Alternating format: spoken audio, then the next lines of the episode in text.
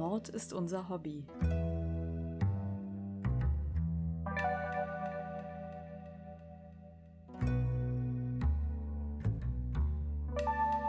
Und noch ein True Crime Podcast.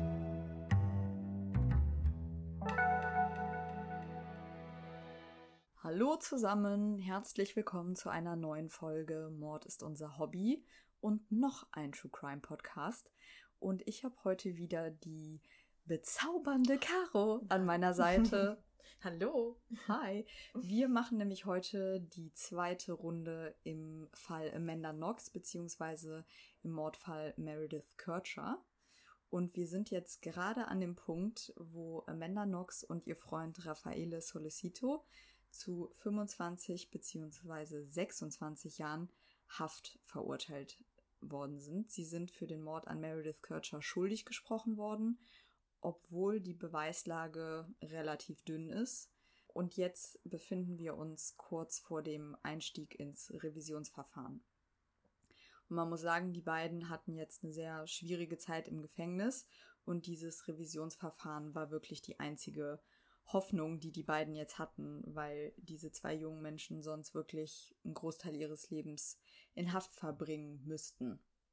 Und beide ja weiterhin auch beteuern, dass sie komplett unschuldig sind. Und da Ermittlungsfehler und unhygienische Maßnahmen bei der Spurensicherung am Tatort im Raum standen, wurde jetzt in diesem Revisionsverfahren die externe Untersuchung der DNA-Spuren freigegeben also zwei Wissenschaftler von der Universität La Sapienza, haben die Spuren, die es gab, begutachtet und von den Hauptbeweisstücken der Anklage praktisch nichts übrig gelassen.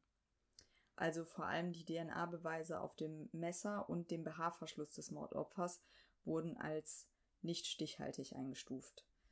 Es stellte sich heraus, dass alle Beweisstücke im Labor einfach nebeneinander untersucht worden sind.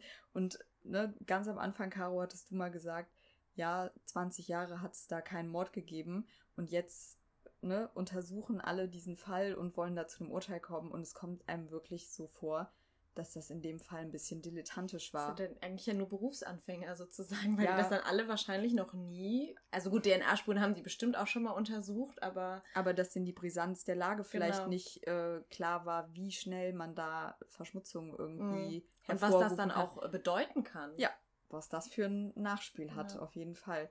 Also, ne, wenn, es leuchtet einem ja ein, wenn man jetzt in einem Labor dieses Messer untersucht und direkt daneben, sage ich mal, einen Stapel Anziehsachen von Meredith Kircher und die Sachen liegen nebeneinander, dass super schnell DNA von dem Mordopfer auf diese auf das Messer gekommen mhm. sein kann. Dafür sprach ja auch, dass diese DNA-Spur so gering war, dass es halt niemals so gewesen wäre, wenn das wirklich die Tatwaffe gewesen wäre, dass da nur dieses Fitzelchen. dieses Fitzelchen ja. ähm, an dieser Klinge gewesen wäre. Ne? Auch wenn man das Messer gereinigt hätte mhm. nach der Tat, wäre das trotzdem mehr gewesen als diese Restspur, die da ist. Und auch der BH-Verschluss, dazu muss man ja sagen, also da war DNA von ähm, Raffaele drauf, der lag aber ganze 46 Tage unter einem Teppich in der Wohnung, bevor der gefunden wurde. Und in dieser Zeit sind ja super viele Leute in dieser Wohnung gewesen, ne? Also Ermittler, Spurensicherung. Und es kann natürlich sein, dass da DNA-Spuren von anderen Personen drauf gelangt sind. Es waren nämlich neben der DNA von Raffaele auch noch zwei weitere männliche DNA-Profile auf dem Verschluss. Die hat man aber auch nicht weiter untersucht. Hat halt also, halt nicht gepasst in die ja. Argumentationskette. Ja. Also man kann zusammenfassend sagen, alle Beweise sind also höchstens sehr unsichere Indizien.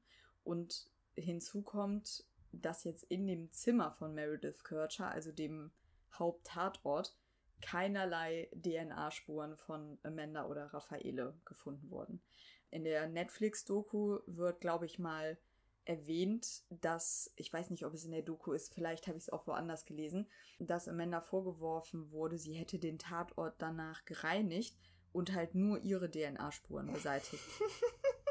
Ja, ja klar. Was halt ganz einfach. Klare, ganz klare Kiste. Was halt einfach nicht möglich ist. Also, wie willst du da Fingerabdrücke wegwischen und sagen, das ist meiner, das ist deiner, ene Minimum. naja.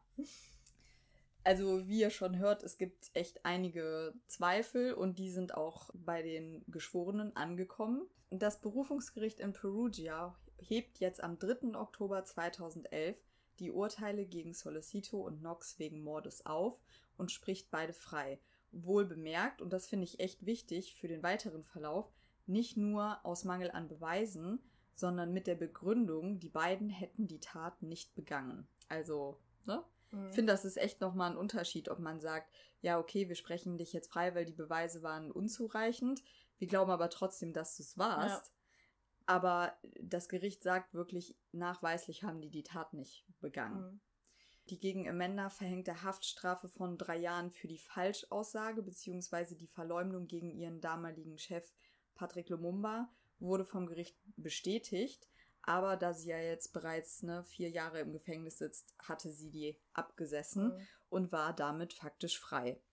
Amanda verlässt Italien noch am selben Tag mit einem Flieger Richtung Seattle. Also ich glaube, das kann man sich gut vorstellen, dass man dann sehr schnell ja. weg möchte. Und ich finde das in der Netflix-Doku wirklich, also das hat mich ein bisschen geschockt. Wir sehen jetzt quasi die Menschen vor dem Gericht nach diesem Freispruch und die Leute rasten aus. Mhm. Also es herrscht eine super aggressive Stimmung. Es wird rumgeschrien und äh, geschimpft weil die Menschen nach wie vor davon ausgehen, dass Amanda und Raffaele schuldig sind. Mhm. Ich fand die, die Szene auch super krass. Also, wenn so wildfremde Menschen, die weder mit Amanda noch Raffaele noch Meredith irgendwie was zu tun haben, dann irgendwie davon, ja, sozusagen zu hinstellen, als wüssten sie die Wahrheit, das Gericht mhm. aber nicht. Und das Gericht hätte jetzt einen Fehler begangen mit diesem Freispruch. Mhm.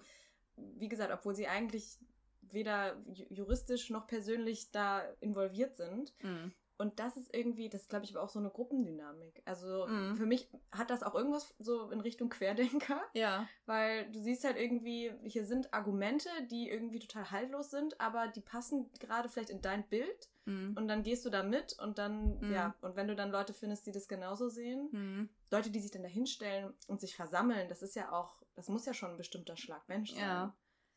Ich habe mich halt auch irgendwie gefragt, so hat das jetzt mehr damit zu tun, dass in den Köpfen der Leute halt immer noch verankert ist, dass die Ermittler und die Polizei gesagt haben, das kann nicht eine Person alleine gewesen sein, es muss mehrere Täter gegeben haben. Oder waren das vielleicht auch wirklich diese Schlagzeilen, die dann einfach dafür gesorgt haben, man wollte ja auch nicht, mhm. oder die Leute auf der Straße da zumindest, die wollten auch einfach nicht, dass Amanda Knox und ja. Raffaele unschuldig sind. Ich glaube, das waren hauptsächlich die Schlagzeilen, weil sonst, es gibt ja, gut, in Perugia jetzt nicht, aber sonst gibt es ja oft genug vielleicht Mordfälle, wo halt überhaupt kein Medien oder mhm. der Öffentlichkeit irgendwie, dass die sich da irgendwie auch zu äußern oder dass man da so eine Meinung zu hat. Mhm. Und durch diese Schlagzeilen hatte dann jeder eine Meinung dazu. Mhm. Und sie wurden ja immer als Teufelinnen vor allem irgendwie mhm. dargestellt. Und wenn man dann sagt, ja, sie war es aber doch nicht, dann ist man vielleicht in seinem eigenen Weltbild dann erschüttert ja. und hat halt irgendwie und denkt sich ja, aber wenn sie es jetzt nicht war, dann dann es gibt mir wird ja kein anderer Schuldiger hingestellt mhm. und deswegen muss das ja ein Fehler gewesen sein. Ja, beziehungsweise sein. einen anderen Schuldigen gibt ja. es ja, aber der scheint ja irgendwie niemanden so richtig. Das war nicht äh, interessant genug. Es war ja. ein Einbrecher, der jemanden umbringt, mein Gott, ja. das interessiert ja keinen und diese diese junge Frau, die da irgendwie dann als, als ja. die Böse dargestellt wird, macht ja irgendwie mehr her. Ich glaube, dass äh, viele bestimmt auch gedacht haben, dass ich könnte mir auch vorstellen, dass ich das damals so äh, auch so ein bisschen gedacht habe, dass man sich dann so denkt, okay, selbst wenn die Schlagzeilen übertrieben waren oder ne, das irgendwie zu sensationell dargestellt haben, es kann ja nicht alles äh, falsch und mm. gelogen gewesen sein. Mm. Und ich glaube, was viele wahrscheinlich auch in ihrer, äh, in ihrem Verdacht bestätigt hat, ist, dass die Familie des Opfers da auch mhm. so überzeugt von war. Ja.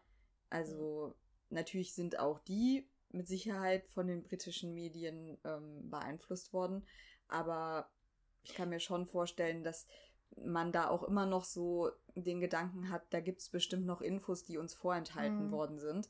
Und wenn die Familie des Opfers glaubt, dass Amanda Knox und Raffaele da Mitschuld dran tragen, vielleicht haben die noch Infos, die wir nicht haben Mhm. oder so. Aber das finde ich, also man weiß natürlich nicht, welche Infos jetzt vor allem die Familie vielleicht bekommen hat und welche auch nicht. Aber bei denen kann man es ja noch fast also verstehen, dass die Mhm. jetzt sagen, ich glaube, dass, dass Amanda und Raffaele zumindest was damit zu tun hatten, weil die ja wirklich einen sehr, sehr, sehr engen persönlichen Bezug zu dieser Tat hatten. Aber Mhm. alle Menschen, die da auf der Straße rumgerannt sind, Ja. nee. Das stimmt. Und ihr könnt euch das jetzt vielleicht auch schon denken, dass nach dem Freispruch dann halt auch nicht automatisch alles wieder gut ist für die beiden. Also die Rückkehr in ein normales Leben fällt schwer. Und Amanda und Raffaele sind jetzt halt wirklich international bekannt. Ihre Gesichter sind untrennbar mit dem Mord an Meredith Kircher verbunden. Und sie werden von Paparazzi belagert, ausgefragt, teilweise beschimpft. Und laut Amanda für sie am schlimmsten, dass jeder jetzt das Gefühl hat, sie zu kennen. Also durch die Presse wurden ja auch sehr private Details veröffentlicht. Ich denke da jetzt zum Beispiel an die ähm, Liste mit den Geschlechtspartnern. Sie werden jetzt als eine Art öffentliches Eigentum angesehen, so ein bisschen. Und ich finde, es ist äh, ein Stück weit auch vergleichbar mit normalen Promis, nur dass die sich natürlich mehr oder weniger bewusst dazu entschieden haben, in der Öffentlichkeit Mhm. zu stehen. Und Amanda und Raffaele natürlich nicht. Ja. Da wird doch auch dann so, eine, so ein Ausschnitt gezeigt, wo der Vater von irgendwelchen Reportern interviewt wird Mhm. und gefragt wird, wann verkauft ihr denn die Story? Weil je Der länger ihr Marktwert. wartet, desto weniger Geld kriegt ihr dafür. Ja. Und das ist ja auch schon so Der Marktwert. das Ja. ist doch absurd. Total. So nach dem Motto, hey, können wir jetzt da mal einen Film drüber machen? Weil Ja. jetzt können wir euch noch richtig viel Kohle dafür bieten. Und wenn Ja. ihr noch ein paar Monate wartet, dann will das ja keiner mehr hören. Ja. Das stimmt. Und ich kann mir halt auch jetzt gut vorstellen, wenn du nach so einer Zeit von vier Jahren aus dem Gefängnis kommst, das ändert halt einen Menschen ja auch sehr, Mhm. ne? Ich finde, Raffaele beschreibt das ziemlich eindrucksvoll in der Doku, wo er sagt, er hat erstmal tagelang in seiner Wohnung gesessen und wie ein Neandertaler den Kühlschrank angestarrt. Also, dass du so erstmal wieder einen Bezug zur Normalität Mhm. irgendwie brauchst, ne? Und dass er sich diese vier Jahre im Gefängnis jetzt so sehr nach seiner Freiheit gesehnt hat und jetzt ist er in Freiheit und fühlt sich eigentlich nach wie vor gefangen. Ja, und ist vielleicht auch überfordert damit. Mit Total. der Freiheit. Und das, ja, das ist ja normal. Es- Deswegen gibt es ja diese Resozialisierungsprogramme eigentlich, weil man ja erstmal Ja. wieder ja, mit dieser Freiheit umgehen lernen Ja. muss. Total. Und ich glaube, um jetzt so ein geregeltes Leben wieder aufzunehmen, langsam braucht es wahrscheinlich äh, zum einen ein sehr liebevolles und unterstützendes Umfeld und auch echt Zeit. Aber diese Zeit haben die beiden nicht, denn am 19. Juli 2012 gingen die Staatsanwaltschaft und die Familie von Meredith Kircher in Berufung, also gegen den Freispruch. Am 26. März 2013 hob das höchste italienische Gericht dann tatsächlich die Freisprüche von Amanda und Raffaele auf und verfügte eine Wiederaufnahme des Verfahrens. Und da muss ich jetzt sagen, das habe ich bis jetzt nicht durchblickt, weil sie ja eigentlich freigesprochen worden sind mit der Begründung, dass sie die Tat nicht begangen Mhm. haben. Und nur weil die Staatsanwaltschaft jetzt sagt, äh, ja doch, komm, hier gab es aber ein paar Logikfehler und so, Mhm. dass das Verfahren jetzt wieder aufgenommen wird. Also vielleicht ist das einfach juristisch zu komplex jetzt oder vielleicht ist es auch viel einfacher, als man denkt. Mhm. Aber das hat mich sehr irritiert, dass das so möglich ist. Ja, ich glaube, vielleicht ist auch in Italien, gibt es da bestimmt auch wieder andere ja, Regeln Mhm. und so. Weil wenn sie jetzt keine neuen Beweise vorlegen und theoretisch keine nicht irgendwie beweisen können, dass im letzten Verfahren irgendwelche Fehler begangen wurden, Mhm. ist das ja, glaube ich, in Deutschland zumindest eigentlich nicht möglich, dass du dann so einen so einen Schuld, äh, Schuld oder Freispruch halt in dem Ja. Sinne wieder anzweifeln kannst. Also ich glaube, es wird tatsächlich bemängelt, dass es in dem Berufungsverfahren mehrere Beispiele für Unzulänglichkeiten, Widersprüche und Logikmängel Okay. gegeben hätte. Also insofern ist es schon nachvollziehbar, Mhm. aber es gibt keine neuen Beweise Okay. oder so. Genau, ein halbes Jahr später begann dann in Florenz und in Abwesenheit von Amanda Knox, also sie ist in den USA geblieben, der Prozess. Beide Angeklagten beteuern weiter ihre Unschuld, Amanda über eine lange E-Mail und Raffaele vor Ort. Seine Anwältin wirft den Ermittlern im Prozess vor, die Angeklagten seien nur erneut beschuldigt worden, um die Öffentlichkeit zu beruhigen. Mhm. Also als hätte man quasi dem schreienden Pöbel auf der Straße jetzt Mhm. nachgegeben. Aber, also ich weiß nicht, wie du das siehst, aber ich finde, bei dem, bei dem anklagenden Staatsanwalt hatte es schon auch sowas von einem persönlichen, also es war für ihn ja, glaube ich, echt jetzt so seine Lebensaufgabe, die Ja. beiden hinter Gittern zu bringen. Ja. So kam es mir auf jeden Fall vor. Also ich glaube, er ist ja auch heute immer noch äh, ein Stück weit überzeugt davon, dass Ja. die beiden irgendwas damit zu tun haben, Ja. auf jeden Fall. Der, der sagt doch am Ende auch immer noch, dass sozusagen die Leute ihn deswegen, also deswegen noch erkennen und ansprechen. Mhm. Also dass er, glaube ich, zwar zum einen bestimmt das als persönliche ja, Aufgabe gesehen hat, aber bestimmt auch gedacht Sein hat, Ansehen genau, wiederherstellen so, wollte, ne? dass er darüber halt irgendwie auch in der Öffentlichkeit war und das auch vielleicht ja nicht, nicht aufgeben wollte oder Ja. machen wollte und dann dachte, wenn die freigesprochen sind, dann habe ich ja versagt sozusagen Ja. als Staatsanwalt. Ja. Dann habe ich ja einen Fehler gemacht, wenn es sich jetzt wirklich nicht war. Ja, auf jeden Fall. Und jetzt ist es so, dass am 30. Januar 2014 Amanda und Raffaele erneut des Mordes für schuldig gesprochen werden und zu 28,5 und 25 Jahren Haft verurteilt werden. Der Schuldspruch erfolgt einzig und allein auf Grundlage von Indizien. Die forensischen waren ja einigermaßen entkräftet, wie wir das vorhin gehört haben. Vielmehr stand jetzt bei diesem Prozess das merkwürdige Verhalten der Angeklagten im Vordergrund, das laut Staatsanwaltschaft Täterwissen preisgegeben habe. Ach, schon krass. Ja, finde ich Dass auch. du von deinem Verhalten her irgendwie ja, schuldig gesprochen wirst eines Mordes. ja, Aber da habe ich mich gefragt, also Amanda ist ja in den USA und deshalb wahrscheinlich ja irgendwie relativ sicher, weil sie ja Mhm. nicht ausgeliefert werden muss. Aber ist äh, Raffaele tatsächlich wieder in den Knast gegangen? puh, das ist eine gute Frage. Da erwischst du mich gerade ein bisschen auf äh, Hätte ich dich vorbereiten sollen mit der Frage. diese, diese Leute, die hier so gut vorbereitet sind. ähm, ich weiß es tatsächlich nicht. Auf jeden Fall hat die Anwältin von ähm, Raffaele und auch die Anwälte von Amanda aber sofort wieder Berufung angekündigt vom Appellationsgericht. Und warte mal, es sind jetzt ja. Doch, es ist jetzt fast ein knappes Jahr, das bis zum nächsten Prozess Also vergeht. zwischen dem Schuldspruch, dem zweiten Schuldspruch Ja. und dem Wiederaufnahmeverfahren. Das heißt, nee, ich glaube, Raffaele musste nicht in der Zeit ins Gefängnis. Ich werde das natürlich noch nachprüfen. Also diese Zeit zwischen der Berufung und dem neuen Prozess stelle ich mir jetzt aber wirklich richtig Horror vor, weil du kannst ja dein Leben mit sowas vor der Brust überhaupt nicht weiterleben eigentlich.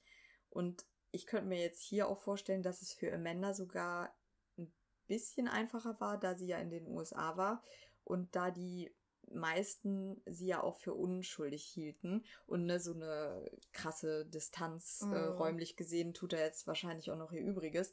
Für Raffaele muss das vor Ort aber mit Sicherheit richtig heftig gewesen sein. Er hat dann wohl zwischenzeitlich auch mal in der Schweiz gelebt, weil er in Italien immer so Mhm. komisch angeguckt wurde. Er durfte da dann aber auch nicht bleiben, weil er den anstehenden Prozess verschwiegen hatte. Deswegen glaube ich, dass er nicht im Okay. Gefängnis war. Weißt du, wenn er Mhm. Endlich ein knappes Jahr später, am 27. März 2015, sprach das oberste Gericht Italiens Amanda Knox und Raffaele Solicito vom Vorwurf des Mordes abschließend frei, also in letzter Instanz, und daran ist jetzt auch wirklich nichts mehr zu rütteln.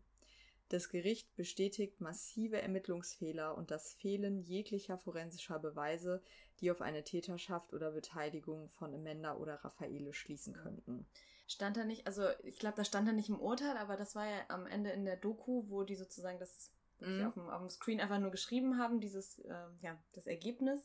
Da stand doch sogar auch, dass äh, die Ermittler durch den Mediendruck so unter, Ja.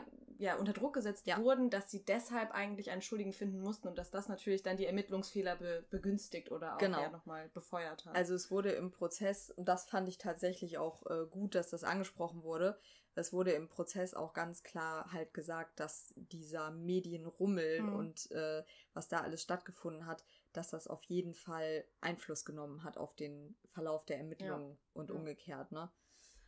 Also bei Amanda und Raffaele könnt ihr euch vorstellen, riesengroße Erleichterung natürlich, auch wenn sie wohl ihr Leben lang weiterhin mit dem Mord an Meredith Kircher in Verbindung gebracht werden.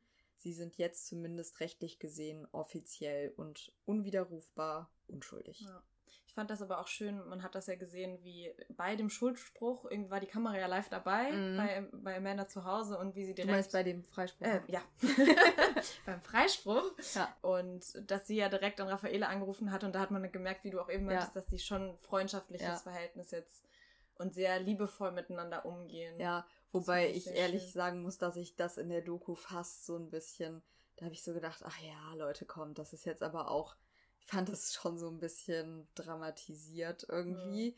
Also ist die Frage, ob sie diesen Anruf auch direkt getätigt hätte, wenn die Kameras nicht dabei ja, gewesen wären. Ja, gut, das stimmt natürlich. Das, also es erschien mir schon so ein Ticken aufgesetzt, mhm. aber ähm, ja, also ich finde es auch irgendwie die Vorstellung, dass die beiden, er war sie, glaube ich, auch auf jeden Fall auch mal in Seattle mhm. besuchen. Also die Vorstellung, dass die beiden da jetzt trotzdem wieder gut miteinander zurechtkommen und sich gegenseitig nicht übel nehmen, dass mhm. sie die Aussagen ne, geändert haben, äh, finde ich schon auch schön. Ja. Ja, nach diesem krassen Hin und Her kann man sich ja schon irgendwie, oder sollte man sich auch die Frage stellen, wer so die Schuld hat an diesem Justizdrama. Und vorab, ich finde, man kann halt sagen, es sind eigentlich alle. Außer eigentlich Amanda und Raffaele zu diesem Zeitpunkt. Also Polizei, Justiz und Medien und natürlich auch die Menschen, die die Medien nicht hinterfragt haben. Dazu zähle ich mich dann teilweise auch ein Stück weit, haben das halt alles irgendwie so ins Rollen gebracht, ne? Natürlich hatten auch alle Gründe für ihre Handlungen vor allem der Wunsch nach Ruhm und Ansehen ne, bei den Ermittlern und der Justiz. Aber ich glaube, deswegen haben sie trotzdem nicht weniger Schuld auf sich geladen. Also wir haben uns da durch unsere Sensationsgier auch ein Stück schuldig mhm. gemacht. Wir wollen ja eigentlich einfach nur unterhalten werden und lieber eine spektakuläre Intrigengeschichte hören, als einen sinnlosen Mord ohne greifbares Motiv. Der Journalist Nick Pisa sieht jedenfalls keinerlei Schuld, äh, Schuld bei den Medien, nur bei der Polizei und der Staatsanwaltschaft. So getreu dem Motto, ich habe ja nur das geschrieben, was die Menschen hören wollten. Damit verdiene ich schließlich mein Geld. Er hat doch noch gesagt, ja, ich habe ja keine Zeit, die Fakten mhm. zu checken, weil sonst schreibt irgendwer anders genau. die Story. Sonst ich mir auch so, ja. hat er nicht, also gut, normalerweise würde man denken, als Journalist hast du vielleicht auch den Anspruch auf die, die Wahrheit, aber er als Boulevardjournalist ist halt auch mit Fake News wahrscheinlich ja, also ich glaube echt, vertraut. Es kommt da, äh, darauf an, was du für eine Auffassung ja. von Journalismus hast und ich glaube, die Form von Journalismus, die er da betreibt, liegt uns sehr fern, fern ja. auf ja. jeden Fall. Aber ne, so frech jetzt auch seine Aussage ist und ich finde auch ziemlich verantwortungslos, dass er sagt, ne, ich wasche meine Hände in Unschuld, ich habe nur das geschrieben, mhm. was die Leute hören wollten es ist halt irgendwie, es schlägt so ein bisschen in dieselbe Kerbe, wie Amanda Knox selber sich den Verlauf des Falls erklärt. Und zwar sagt sie dazu, ich glaube, die Menschen lieben Monster. Wenn sie also die Gelegenheit haben, wollen sie sie sehen. Die Menschen projizieren ihre Ängste. Sie wollen die Gewissheit haben, dass sie wissen, wer die bösen Menschen sind und dass sie es nicht sind. Vielleicht ist es genau das. Wir haben alle Angst und Angst macht die Menschen verrückt. Ich finde das ehrlich gesagt, also je länger ich darüber nachdenke, desto passender finde ich das eigentlich, weil es so ziemlich gut dieses, dieses Gefühl zeigt, dass Menschen immer so alles klar in Kategorien mhm. packen wollen. Mhm. Und wenn du einmal in dieser in einer Kategorie drin bist und du dir das so zurechtgelegt hast, dann willst du die Person da auch nicht wieder rausholen, mhm. weil du dir sonst eingestehen müsstest, dass du es nicht immer klar identifizieren mhm. kannst. Und auch, dass Bösen du, sind. Und dass du vielleicht einen Fehler sonst gemacht hast. Ja. Aber, und genauso, weil wenn man jetzt sagen würde, okay, sie war es nicht, aber du weißt nicht, wer es dann war, wenn, wenn man immer noch davon ausgeht, es waren mehrere Täter, dann hat man ja vielleicht immer noch, dass man sagt, okay, dann ist ja irgendwo noch diese Gefahr da draußen, mhm. weil wenn, wenn es nicht die Person war, die wir alle als böse immer identifiziert haben und sie war es nicht, dann ist das Böse ja noch irgendwo, läuft noch rum. Mm. Dass es dann irgendwie so anonym ist und dass man dann vielleicht sagt, dann habe ich lieber einen Schuldigen mm. und hänge mich daran auf, weil ich sonst unsicher werde, weil ich ja nicht mm. weiß, wer mir sonst was Böses mm. kann.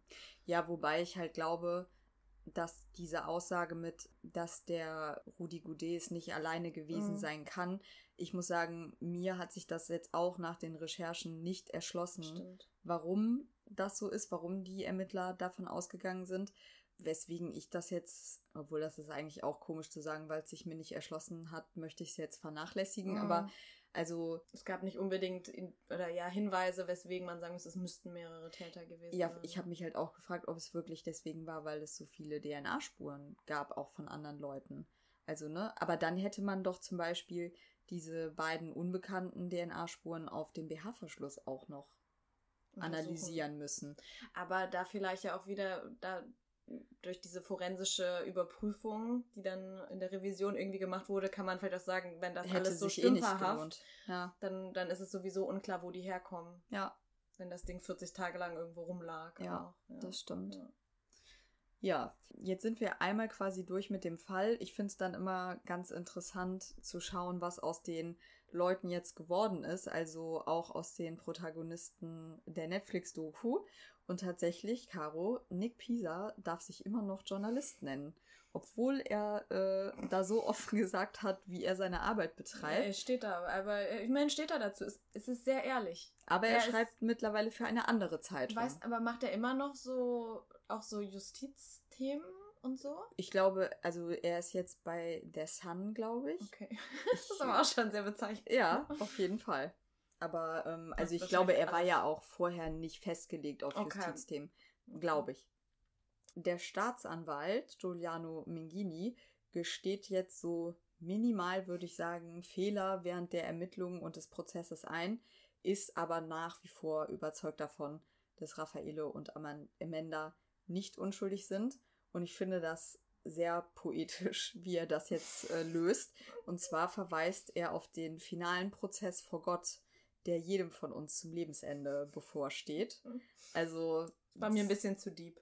Ja, ich fand's, es, es passt perfekt zu seiner Figur, mm, möchte man ja, sagen. Also es passt, finde ich, perfekt zu dem Weltbild, das er, das er hat, dass er jetzt so sagt, okay, dann sind die jetzt halt frei, aber ihr werdet schon oh. sehen, wenn ihr dann vorm obersten Gericht steht, wenn ihr in den Himmel wollt, dann ja. kriegt er die Quittung. So. Und er ist mittlerweile zum Oberstaatsanwalt befördert worden. Macht, aber die, manchmal die Doku ist von 2017? Also ja, so, so also alt wie der da schon war, wer weiß, ob der nicht überhaupt mittlerweile. Echt? Noch... Meinst du, der war schon so alt? Der wirkte schon. Ja, so kurz vor Rente mindestens, oder? Ja, stimmt. Obwohl so einen Job machst du wahrscheinlich bis zum bis zum bitteren Ende, weil das eher, wie gesagt, wahrscheinlich auch so eine Berufung eher ist. Ja, klar, obwohl, also. das glaube ich auch, dass äh, wenn du so einen Beruf machst, dann fällt es dir wahrscheinlich auch, das ist jetzt nicht so, dass du dich dann auf die Rente in deinem Garten freust, sondern ja. wahrscheinlich so, dass du eher befürchtest, dass du keine sinnvolle Aufgabe ja. erstmal hast, ja. ne? Ja. Raffaele hat immer noch nicht das Gefühl, ein normales Leben führen zu können und sagt, die meisten seiner Landsleute haben immer noch ein schlechtes Bild von ihm. Der Italiener fühle sich missverstanden, einsam und müsse sich ständig rechtfertigen. Und er sagt halt auch, dass sich angeblich keine in Anführungszeichen normalen Frauen für ihn interessieren, sondern immer nur Frauen, die auf der Suche nach einem Bad Boy sind, also die quasi so dieses verruchte Image, das er mit dem Mord Vielleicht war es ja doch. Ja. Mhm. Also er sagt, nette Mädchen haben Angst vor mir. Wenn ich ein Date mit einer Frau hatte und sie ihrer Familie von mir erzählt hat, war man immer besorgt, weil man mir nicht über den Weg getraut hat. Mhm. Also es scheint halt so, als würde es da einfach kein Entrinnen geben. Mhm. Raffaele Solicito hat nur einen Wunsch. Ich wünschte, ich könnte mein Leben nochmal von vorne anfangen. Das ist schon richtig das traurig. Ist wirklich ne? traurig. Mittlerweile arbeitet, arbeitet er als Berater für Kriminalfernsehshows und hat auch ein Buch über die, über seine Sicht der Dinge geschrieben. Hm. Hast du das auch gelesen? Nein. Gibt es das nur auf Italienisch? Ja. nee, also ich hatte tatsächlich mal geschaut, ob es das gibt. Aber ich glaube, ich hätte es ehrlich gesagt aus Zeitgründen auch nicht geschafft, aber es gab es auch nur auf Italienisch und passt auch so ein bisschen zu dem, ne, was sich ja durch den gesamten Fall und die Berichterstattung zieht. Er wird halt immer nur so als Anhängsel mhm. von Amanda irgendwie wahrgenommen und auch das Buch war jetzt bei weitem nicht so weit verbreitet wie das, was Amanda geschrieben mhm. hat. Das wurde ja auch in super viele Sprachen übersetzt ja. und so, ne? Ja. Also er scheint einfach nicht genug Sexappeal zu Obwohl haben. er aussieht wie Harry Potter. Ja. Na. Nee, aber ne, es ist, ich finde, es Mhm. zeigt nochmal, die Leute wollen halt Amanda Ja, einfach klar. sehen. Rudi Goudet hat seine Strafe fast verbüßt für den Mord an Meredith Kircher. Ende letzten Jahres wurde ihm von einem italienischen Gericht die Erlaubnis erteilt, den Rest seiner Strafe in Form von gemeinnütziger Arbeit abzuleisten. Bereits 2017 wurden seine Haftbedingungen gelockert, damit er Geschichte studieren kann. Und seither arbeitet er in einer Bibliothek in Mittelitalien und als Freiwilliger für eine katholische Hilfsorganisation. Seine Strafe soll 2022 endgültig enden. Bis heute leugnet er, Meredith Kircher ermordet zu haben. Für Amanda Knox ist er der vergessene Mörder. Amanda sagt dazu, ich weiß, dass viele, viele, viele Menschen sehr unter dem gelitten haben, was er getan hat, und ich bin nach wie vor schockiert, dass er der vergessene Mörder ist.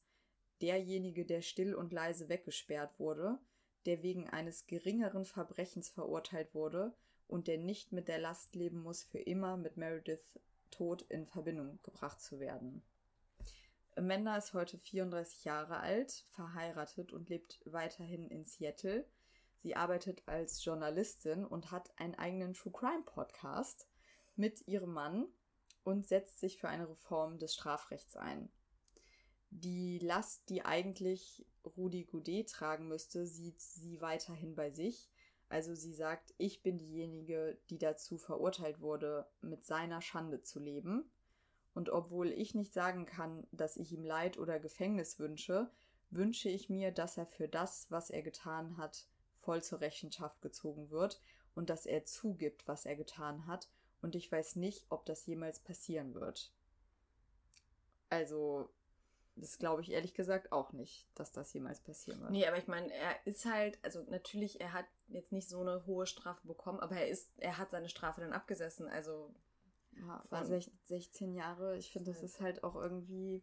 aber das ist ja auch, also er wurde zu 16 Jahren ja nur dann im Endeffekt äh, verurteilt Mittäter. als Mittäter und jetzt ist ja schon ne, es ist ja jetzt klar, dass es keine anderen Täter gab, aber du kannst Na, ja, ich, ich glaube, so klar ist das gar nicht. Also, oder nur klar, dass sie es nicht waren. ich weiß, dass in einem der ähm, Berufungsprozesse hat auf jeden Fall auch ein Mithäftling von ihm Mhm. ausgesagt, der dann wiederum gesagt hat, ein anderer Kollege von ihm wäre quasi bei dem Mord Ah, okay. mit dabei gewesen. Aber auch das ist dann als nicht stichhaltig Mhm. eingestuft worden, weil dieser Mithäftling schon wegen Falschaussage Mhm. auch irgendwie eine Strafe hatte.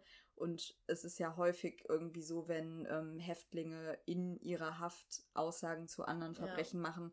Das macht man halt häufig auch, um sich Hafterleichterungen Ja, ähm, Muss man irgendwie sehr mit Vorsicht betrachten. Genau. Also ich glaube, es gab die wildesten Verschwörungstheorien insgesamt äh, darüber, wer noch beteiligt gewesen sein könnte. Ich glaube, das lief dann sogar mal so in Richtung Mafia. Ach Gott. Ja, Nur weil wir in Italien sind? anscheinend.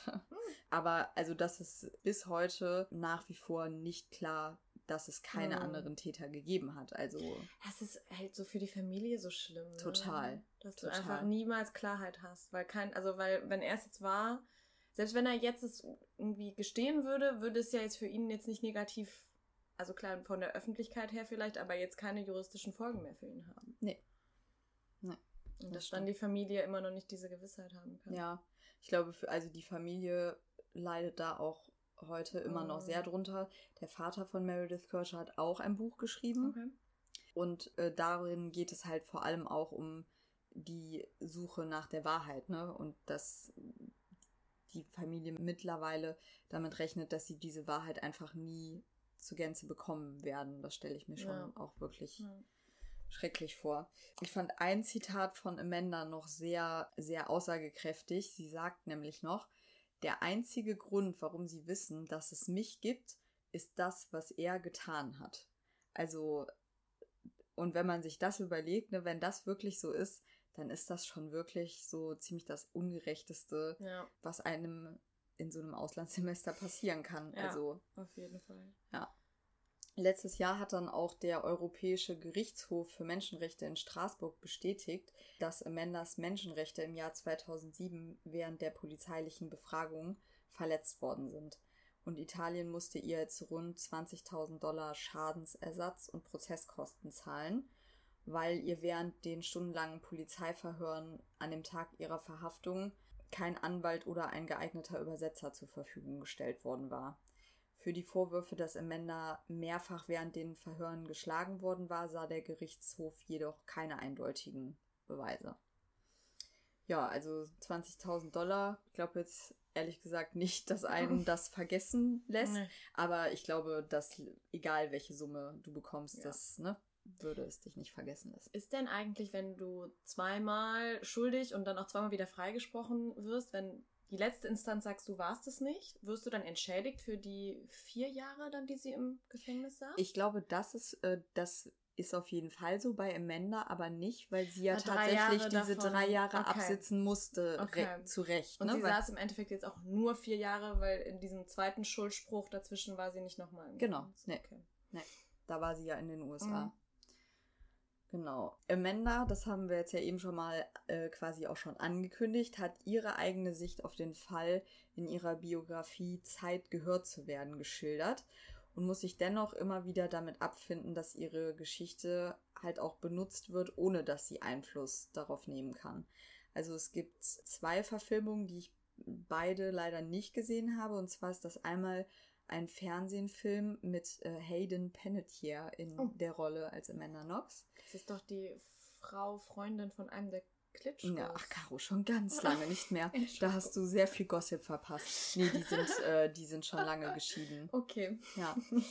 Und es gibt jetzt auch einen ganz aktuellen Hollywood-Film namens Stillwater mit Matt Damon, über den Amanda sich sehr aufregt. Denn hier wird die Geschichte einer Austauschstudentin im Ausland erzählt. Hier ist es Frankreich und nicht Italien, mhm. die des Mordes an ihrer Mitbewohnerin angeklagt wird. Besonders ärgert Nox sich darüber, dass der Regisseur sie nie kontaktiert hat, um nach ihren Erfahrungen zu fragen. Mehr noch, der Film spiele auf eine Theorie an, die immer wieder erwähnt wird. Und Amanda sagt dazu, ich wurde beschuldigt, in eine Todesorgie verwickelt gewesen zu sein, ein schiefgelaufenes Sexspiel, obwohl ich mit Meredith nur platonisch befreundet war. Aber das fiktionalisierte Ich in Stillwater hatte eine sexuelle Beziehung zu ihrer er ermordeten Mitbewohnerin. Ich werde weiterhin beschuldigt, etwas zu wissen, was ich nicht preisgebe und irgendwie beteiligt gewesen zu sein, auch wenn ich das Messer nicht selbst angesetzt habe. Die fiktionalisierte Version von mir ist also nichts anderes als die Version der Verschwörungsjournalisten. Und ich muss sagen, am Anfang dachte ich so, okay, das finde ich jetzt aber ehrlich gesagt total übertrieben, weil dieser Film nimmt ja anscheinend nur ihre Ausgangs-, also diese Ausgangssituation. Mhm. In dem Film selber geht es aber gar nicht so sehr äh, die Angeklagte, sondern es geht viel mehr um ihren Vater, der halt versucht, ihre Unschuld zu beweisen okay. und so. Und ich finde, man kann halt dann eigentlich nicht sagen, nö, diese Geschichte gehört jetzt mir und niemand darf diese Mhm. benutzen, weil ich meine, diese Ausgangssituation, so dein Kind ist in ist im europäischen Ausland und wird für was angeklagt, von dem du als Elternteil mhm. zu 100 Prozent überzeugt bist, dass sie das nicht begangen hat. Das ist ja schon eine, ja, ist ja eine filmreife Situation. Ja, und ich finde, wenn es bei dieser Ausgangssituation bleibt, dann ist es ja eigentlich auch nicht verwerflich, das zu mhm. erzählen. Mhm. Aber ich finde, wenn man jetzt ihre Gedanken dazu hört, dann kann ich es schon doch auch ein Stück. Mit diesem sexualisierten. Verstehen. Ja. Absolut. Also fand, fand ich auch, weil irgendwie sie hat diese, ne, wie du schon gerade sagst, also diese Situation, oder wenn man einfach nur die, die Fakten, irgendwie, da ist was passiert, mhm. es wird jemand verdächtigt und mhm man, man muss jetzt irgendwie die Schuld oder Unschuld dieser Person beweisen. Das hatte ich mich auch schon gefragt, hat das eigentlich jetzt schon jemand in, äh, in Spielfilm, Roman, mhm. sonst was irgendwie übernommen? Mhm. Aber wenn du dann irgendwie sagst, von wegen genau diese Sachen, die mir vorgeworfen wurden und wofür es nie Beweise gab, dass das jetzt auch mhm. nochmal noch mal medial mhm. ausgeschlachtet wird und zwar mhm. in einer künstlerischen Art, dann verstehe ich auch, dass, dass es dann irgendwie sagt, das finde ich, das mhm. ist so ein Nee, das, also, und vor allem ist, man muss ja auch dazu sagen, es ist ja auch ein amerikanischer Film, ne? Also, mm. es ist ja mhm. quasi von ihren eigenen Landsleuten. Ja. Und da, ja, ich kann es schon auch verstehen. Vor allem, ich sag mal, Spoiler, falls ihr euch den Film im Kino noch äh, anschauen wollt, dann Kurz solltet ihr jetzt zwei Minuten überspringen. Vor allem, weil es in dem Film schon auch am Ende suggeriert wird, dass sie es war. Nicht, dass sie es direkt war, aber dass sie quasi jemandem Wertgegenstände angeboten hat dafür, dass er sie, also sie sagt dann, ich wollte, dass er sie aus dem Haus kriegt einfach. Also ich wollte, dass er sie wegschickt mhm. und nicht, dass er sie wegmacht im Sinne von so. töten. Aber es ist halt nicht so, also es ist, es ist unklar eigentlich mhm. in dem Film. Es ist auf keinen Fall so, dass der Vater einfach froh sein kann, so nach dem Motto, sie ist jetzt wieder zu Hause mhm. und alles ist gut, sie ist unschuldig, sondern es ist halt schon so, dass der Film sehr suggeriert, so, sie war nicht ganz unschuldig okay. daran. Und also, ne, ich denke mal, Amanda wird äh, ja nicht nur den Trailer sich vom Film angeguckt mhm. haben, sondern natürlich auch äh, wissen, wie der Film ausgeht ja. und wie ihre Figur ja. wegkommt. Und ähm, ja. Ja, aber allgemein so, dass du dann halt irgendwie sagst, ich habe, mein Leben ist irgendwie echt ziemlich den Bach runtergegangen wegen dem Ganzen und jetzt wird es künstlerisch aufbereitet und alles, was mir richtig geschadet hat, vor allem auch dieses, dass irgendwie ihre sexuellen mhm. Erfahrungen und ihre Sexualpartner und alles irgendwie mhm. so öffentlich breitgetreten wurden und das dann in einer noch extremeren Form dann irgendwie in so einem Film aufbereitet wird, das zeigt ja eigentlich, dass total drauf geschissen wird, was was sie wirklich vielleicht gesagt hat und was ihr dann auch am Ende, wo sie halt freigesprochen wurde. Also mm. Ja, ich glaube halt, dass der Film sich wahrscheinlich ähm, oder die Filmmacher sich da wahrscheinlich gar nicht so sehr darauf nee. festlegen lassen, sondern dass sie halt so sagen, hey, wir haben nur die Ausgangssituation mm. genommen und dass wir jetzt hier implizieren, dass unsere Figur nicht unschuldig ist, heißt auf gar keinen Fall, dass Amanda äh, nicht unschuldig ist. Aber natürlich kann man das halt irgendwie darin sehen, ne? Deshalb haben sie sie wahrscheinlich auch nicht kontaktiert. Genau. Weil sonst hätte man ja sagen müssen, wenn wir mit dir drüber genau. sprechen, dann geben wir dir ja sozusagen einen Einfluss. Ein, genau, oder ja. dann, dann, können wir da, dann kannst du den, den Film nochmal irgendwie vielleicht mitlenken ja. und wir wollen mit dir besprechen, ob ja. das für dich okay ist. Aber ja, total. Also nicht. ich kann mir auch nicht vorstellen, dass. Amanda Knox gesagt hätte, ja cool, danke, dass ihr mich gefragt habt. Ähm, lass es uns doch so machen, dass die schuldig ist am Ende. Also das glaube ich jetzt auch nicht.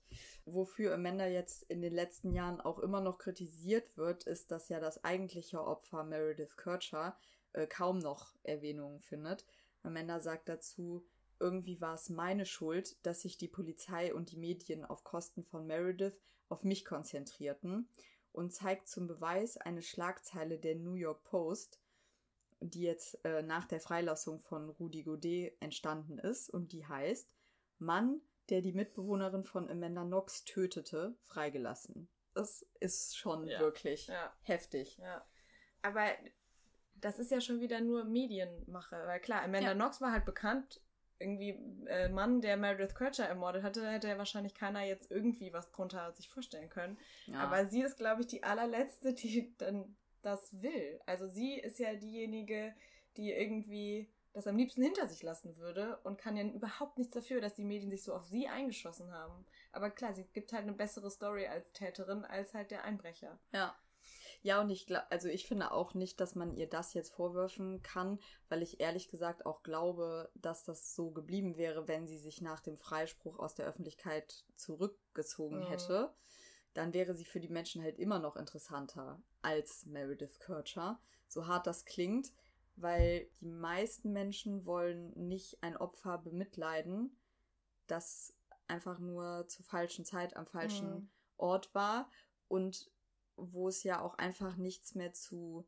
Also natürlich kann man sich über ihr Leben informieren und zu dem Schluss kommen, dass es schrecklich ist und dass sie das nicht verdient hat und dass das für die Familie eine riesengroße Katastrophe ist. Aber ich glaube, die Menschen interessiert halt immer mehr dieses Warum.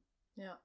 Und das Tatverdächtige und so weiter, die können ja halt noch eine Story nochmal beeinflussen und weiterführen. Mhm. Ne? Das hat man ja auch gesehen. Sie war schon im, im Gefängnis und trotzdem wurde noch weiter irgendwie mhm. an ihr, weiß ich nicht, auf, immer noch weiter auf sie drauf und dass man die Story nochmal weiterverwerten kann. Und mhm. das Opfer ist halt, kann halt nichts mehr sagen und kann nichts mehr beeinflussen. Ja, ja, total. Kannst du das denn generell nachvollziehen oder hättest du das ähnlich gemacht, dass ja Amanda Knox sich jetzt selber immer noch so öffentlich gibt oder hättest du das anders entschieden? Also wie ich für mich das entschieden hätte, weiß ich nicht. Aber ich glaube, sie hat, macht in dem Sinne das Beste draus. Also sie hat ja jetzt aus ihrer Bekanntheit, aus welchen schlimmen Gründen auch immer sie bekannt geworden ist, mhm. macht sie jetzt halt einfach eine Karriere. Und viel und, Geld auch, ne? Und viel Geld. Mit und, dem Buch. Ja. Und ich glaube, wenn dir das wenn dir sowas passiert ist, wenn du in so einer Situation warst oder bist, dann musst du halt irgendwann die Entscheidung treffen, entweder man versucht es komplett hinter sich zu lassen, man taucht ab. Mhm. Oder man sagt halt, okay, es kennen mich eh alle, das sagt sie ja auch, die Leute im Supermarkt ja. kennen mich. Und dann, ja gut, dann muss man es halt irgendwie sich zunutze machen. Und dann, das hat sie ja gemacht, indem sie halt ne, das Buch geschrieben und aber auch mit True Crime Podcast ja. und so, dass sie mit ihrem Namen dann jetzt einfach sagt, ich habe die Bekanntheit, die werde ich nicht mehr los. Mhm. Dann muss ich jetzt halt damit leben und dann nehme ich es lieber selbst in die Hand, statt dass immer nur andere Leute genau. über mich ja, ich glaube, dass gerade ja. dieses, ne, immer nur andere reden über mich und du müsstest da ja dann wirklich so konsequent sein, äh, wenn du dich aus den Medien zurückgezogen hast, dass du es entweder gar nicht mehr verfolgst oder dass du halt nie was dazu äh, mhm. sagen dürftest, nie was mhm. entgegnen könntest. Und ich glaube, das würde halt auch komplett zu ihrer Persönlichkeit widersprechen, ne? mhm. ne? weil ich meine, sie war als 20-Jährige irgendwie ein bisschen crazy und rebellisch unterwegs und ich glaube, im Kern ist sie halt immer auch ja, noch irgendwie ja. so, dass sie sich da halt nichts gefallen lassen ja. will, ne?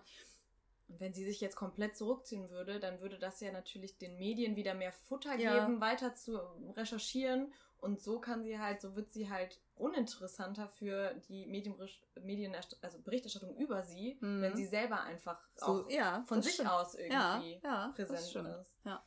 Ich glaube irgendwie aber, dass äh, sie halt durch ihr öffentliches Auftreten und ihre Selbstinszenierung, da steckt ja schon auch so ein richtiges Konzept hinter. Ne? Mhm. Ne? Also ich habe mich zum Beispiel auch, musste mich, ich kann dir das hier mal zeigen, musste mich äh, bisschen zusammenreißen, als ich den, den Umschlag von ihrem Buch gesehen habe, weil ich finde, sie sieht halt, sie wird da halt so kindlich unschuldig mhm. irgendwie inszeniert und guckt halt auch so in die Kamera, so nach dem Motto, das hat mich alles total überrollt. Ich, so ein bisschen, äh, weißt als du? Als ich das, das Buch hier eben habe liegen sehen, habe ich noch gedacht, okay, das Foto ist aber schon, wo sie sozusagen noch 20 war mm. und, und da, aber nee, wahrscheinlich haben sie ein Fotoshooting gemacht, als sie das Buch geschrieben hat.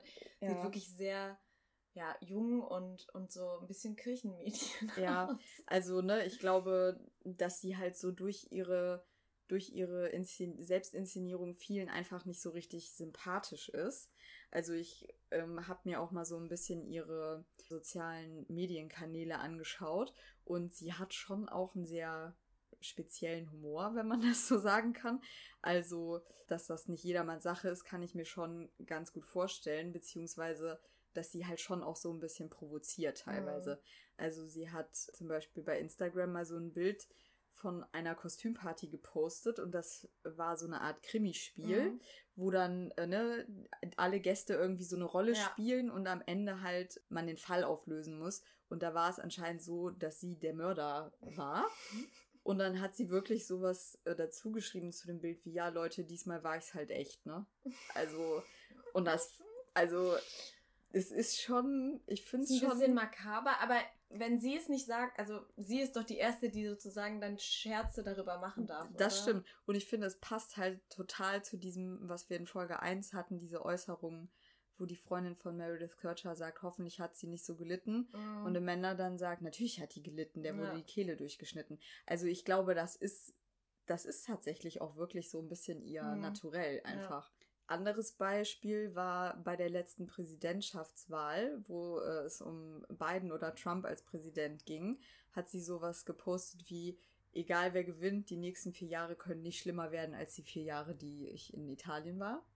Also auch das, ich, natürlich darf sie das sagen, mhm. aber es ist doch irgendwie total unsympathisch, dass sie so eine wichtige, enorm wichtige politische Entwicklung, dass sie das so krass auf sich alles ja. immer mit, mit ihren Erfahrungen mhm. vergleicht. Also ich kann halt schon verstehen, dass das ein paar Leuten aufstößt und dass sie sie einfach nicht so sympathisch finden. Ja.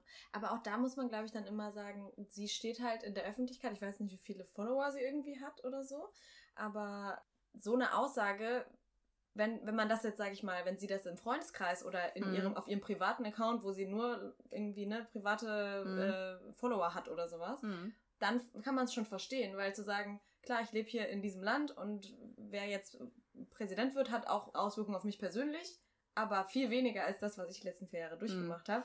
Aber klar, sie steht dann in der Öffentlichkeit ja. und dann so eine Aussage und es treffen. ist kein Account, äh, ne, den nur ihre Freunde ja, ja, genau, oder Bekannten lesen. Genau, dann ist es natürlich so ein bisschen Klar, genau. da, da, sieht man vielleicht wieder, dass sie vielleicht nicht so weit denkt, was, ja. dass ihre Aussagen auch anders aufgefasst werden können. Und immer noch vielleicht so eine ganz leichte Naivität. Ja, Oder halt total nee, abgeklärt. Nee, genau. Also ich äh, glaube ehrlich gesagt, dass das mittlerweile total durchdacht ist, mm. was äh, sie postet und was mm. sie mhm. sagt. Und dass das wirklich ein, ein Konzept ist und sie dann nichts dem Zufall überlässt.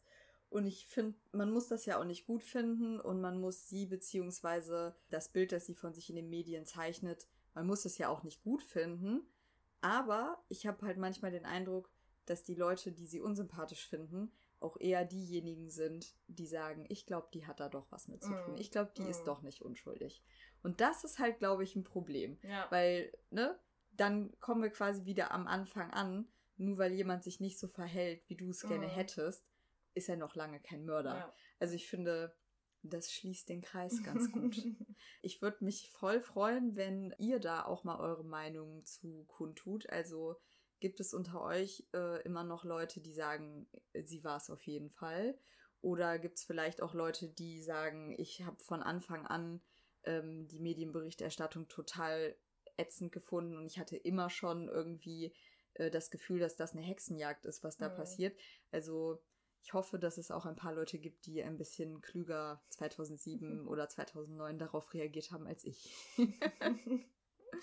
ja, Caro, vielen Dank, dass du da warst Sehr und die zwei letzten Folgen mit mir aufgenommen hast. Ja, ich würde sagen, das machen wir bald nochmal. Ja, da komme ich gerne nochmal vorbei. Juhu! so, und wir beide werden jetzt äh, Kuchen und Muffins essen und wünschen euch noch einen schönen Tag.